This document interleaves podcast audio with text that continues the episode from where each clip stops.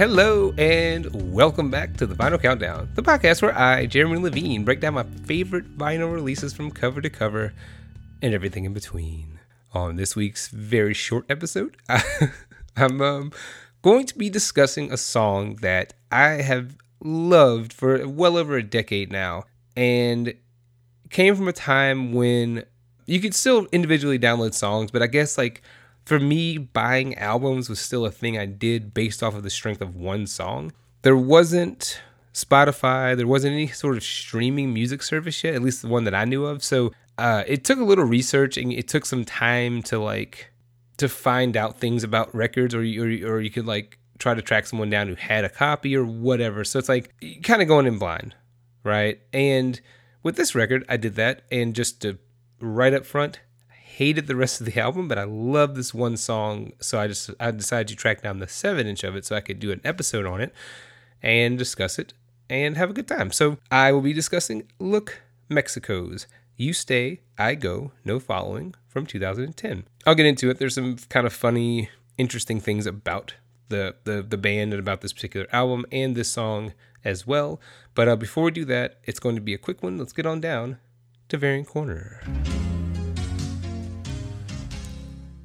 Uh, released again in 2010, there were two vinyl uh, pressings for this 7 inch. Uh, one was on black vinyl, and one was on uh, blue, which is the one that I have. Now, the black one, interestingly enough, has it's the same track listing. Uh, it's "You Stay, I Go, No Following" on the A side. The B side is "They Only Take the Back Roads." But the one that I have is listed as the "I Only Take They Only Take the Back Roads." It's the acoustic version of that song. The black pressing seems to be the full band version of that song. That was a very limited run. Uh, the blue that I got was limited to 300. Uh, an additional pressing of 300 black copies was also then printed. It says once this printing, once this pressing is sold out, it will be history. Now, I think I have like number, oh, what is it, like 17 of 300 or something like that. Like I've it has a it has a hand number on it, which I always always really love that. So pretty pretty cool. But that's really it for Variant Corner, I guess. Uh, they have a couple. Um, they're really cheap. I got mine for like seven dollars. The black one's like three or four dollars. So it's like if if you ever want to pick it up, you definitely could pick it up. If you missed this one, or if you were a fan like me of this song and bought the album digitally 10 years ago and you didn't really care for it, but you always loved this song and always want to physically own a copy, here's your chance, right? There's like uh, three for sale on the blue ones. There's also three for sale on the black. So I mean, it's it's there. It's very it's readily available and very cheap. But um, moving into this song, one, one thing about this band that I always found hilarious is on the record, this particular record, every single song is titled after a Vin Diesel movie quote. Uh, this one, the You Stay, I Go, No Following, if it sounds familiar, is from the Iron Giant. So that's that's something, right? it seemed like too. I mean, I guess now it, it's it's still happening, but at the time, oh, you know, the, the late 2000s, uh, early 2010s, a lot of bands, uh, Chiodos always comes to mind with this. Um, the, the the naming convention for songs which well, actually Chiodos would have been like 07. Um, that that Craig Owens um, Less album was I think 2010, and the the album the song titles weren't like super crazy, but there were some on previous records that were like really just fucking stupid. And just bands in general had a thing of doing that. Just the most ridiculous song titles, I'm assuming, just to see how funny they could get. So in my head, I'm thinking they're probably like, let's go one step further and go like really specific, but also stupid. And pick all these Vin Diesel quotes, right? Uh, pretty cool. But uh, another thing about the song that I did not know and didn't realize until I had the album in hand, and I mean, it's just fucking. I'm just dumb. I'm I'm dumb. Frank Turner, uh, you know, the, the Frank Turner guest vocals on this record, and for 10 years, I did not know that it was him. I just thought it was somebody else in the band because on the record itself, on the song, it doesn't list like featuring Frank Turner or you know, you'd have to look at the, the credits and the notes to even find it's like very small. It's like, oh, additional vocals, Frank Carter. Or not Frank Carter. Um Frank Carter. That's um that's Gallows ex lead singer. Um Frank Turner, sorry. Frank Turner, Carter. It's very easy to get those confused, and they're both British, I guess. So that's there's that. Frank Turner. I just like just never knew. I just thought it was another guy in the band, and then now when I listen to it, I cannot unhear his voice. But initially, it was like, huh, shit. So anyway, I thought that was pretty fun too. But um, so this song is one that uh, it's just it's so good and it's so much different than the rest of the record. I think that was my problem. I assumed the rest of their album would sound similar to this, and it just doesn't. And it, it might actually be good. I haven't tried to listen to it in over a decade, but I just remember initially listening to it and going, man, fuck this. I'm only going to ever listen to this one song, and that is what I've done. Uh, maybe unfairly. I might need to go back and revisit it, but overall, it's just, um, you know, I love the.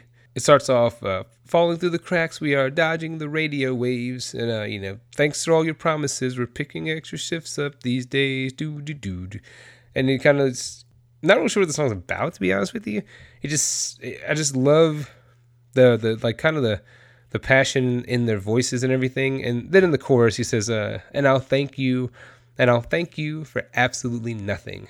It's like, ooh, cutting, right? The video I remember too being really weird, like they're hunting or something. And there's like an animal, there's somebody dressed up like an animal they're hunting or something like that, and they're out on a boat or some shit in the woods. Like it's it's really strange. Doesn't go with the song at all, but um it's just one of those ones where it's like I, I don't know. I don't know what they were thinking, but it's just kind of fun. I do love the uh he starts off with the second verse when when you live out your time in hope of impossibility we strip down lies we treated you like family uh, credit where credit is due. Now the bureau is looking for me. So as you thank us for our patience expect something else not a thing. Or I, I always say I always always said I'll expect something else not to be. As in like this person you're they're they're maybe made promises before or whatever it might be and they're just they're not even they're they're already uh, assuming this person is not going to follow through right?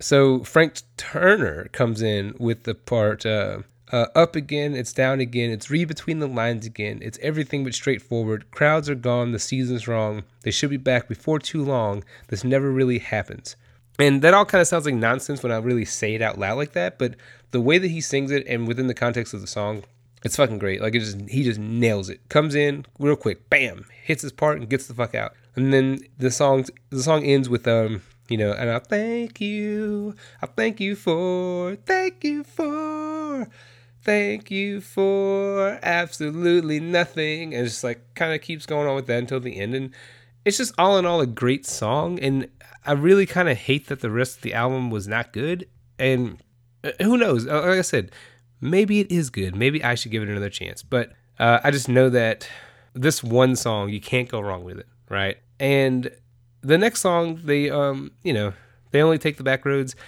Just not a.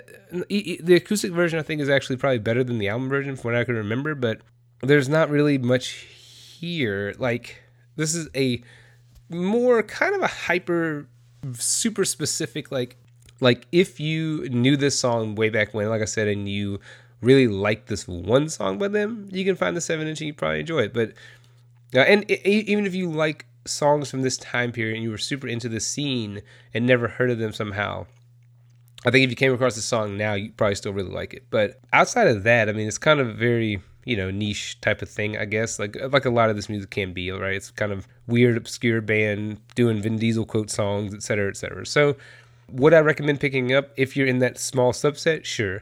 Anybody else, you can probably skip it. I, I still spin it quite often. I still listen to it quite often because, again, I love this song. Um, but I don't know how many people are on the same page as me with that. But um, so I guess I would give it because the B side can kind of just be thrown away. So I mean, what would you give that? A two and a half out of five? You know, take the average. Uh, the one song's a five, B side's a zero, two and a half. Sure but yeah, like I said, it's going to be a quick one this week. Uh, I just wanted to talk about that song just a little bit because I just do really enjoy it. And I do remember playing on Rock Band as well, which is also a lot of fun. Although it was a Rock Band creator, it wasn't the normal music store. It was the other one where people could create their own songs. And um, what do they call that? It was a that's what it was. It was Rock Band Network. They had a they had this song on there. The only problem and the only weird thing about Rock Band Network was the fact that they did not sometimes like the note charts would be weird like uh, this song in particular there's a bunch of toms like the the drums are like, but it was I don't know. There's something like it was charted funny on like it, not so much for me because I didn't have pro drums, but if you had pro drums, like the toms were, were charted for some reason on the green cymbal and not the green pad, and that was like that was an issue across Rock Rock Band Network, I believe, with pro drums. Every now and again, you'd have like an open hi hat charted on like the blue pad instead of the blue cymbal, or vice versa. Like you have you know a snare hit or like a like a I guess a a, a, low a floor time hit or something that's you know again it's charted on the green cymbal. It was really kind of broken and janky sometimes. Overall, was, I thought it was fucking great, but there were a few instances like that where when trying to play something with the pro uh, setup, I can imagine being super fucking annoying, especially if you actually can, if you play real drums and maybe even play these songs or whatever. When trying to do that, like your brain just doesn't know to switch that up, and it's just really, yeah, it can really throw you off. But whatever the case, this song, great. I will be back next week with a users or user a listener's choice episode that I did a poll on about a month or so ago on Twitter, and everybody picked. It was out of Lincoln Linkin Park's Meteora or Paramore's Riot, and Riot won. So next week will be kind of a big one, I guess. Riot by Paramore. Can't wait to dive into it, and also cannot wait to pick that album apart because it is, as a lot of people know, my least favorite Paramore album. So, you know, there's a lot to be said about it. I do like it. It's still great. It's just that there are some things I feel are whatever. So we'll get into that next week. As always, follow me on Twitter at Vinyl Podcast 5, uh, Instagram, TikTok, and Facebook at, or yeah, Facebook at uh, the Vinyl Countdown Podcast. That's all I got. So as always, I'm Jeremy Levine, and uh, thank you all for being here. This has been the Vinyl Countdown. I uh, hope to be in your ears next week, everybody. Thank you. Take care.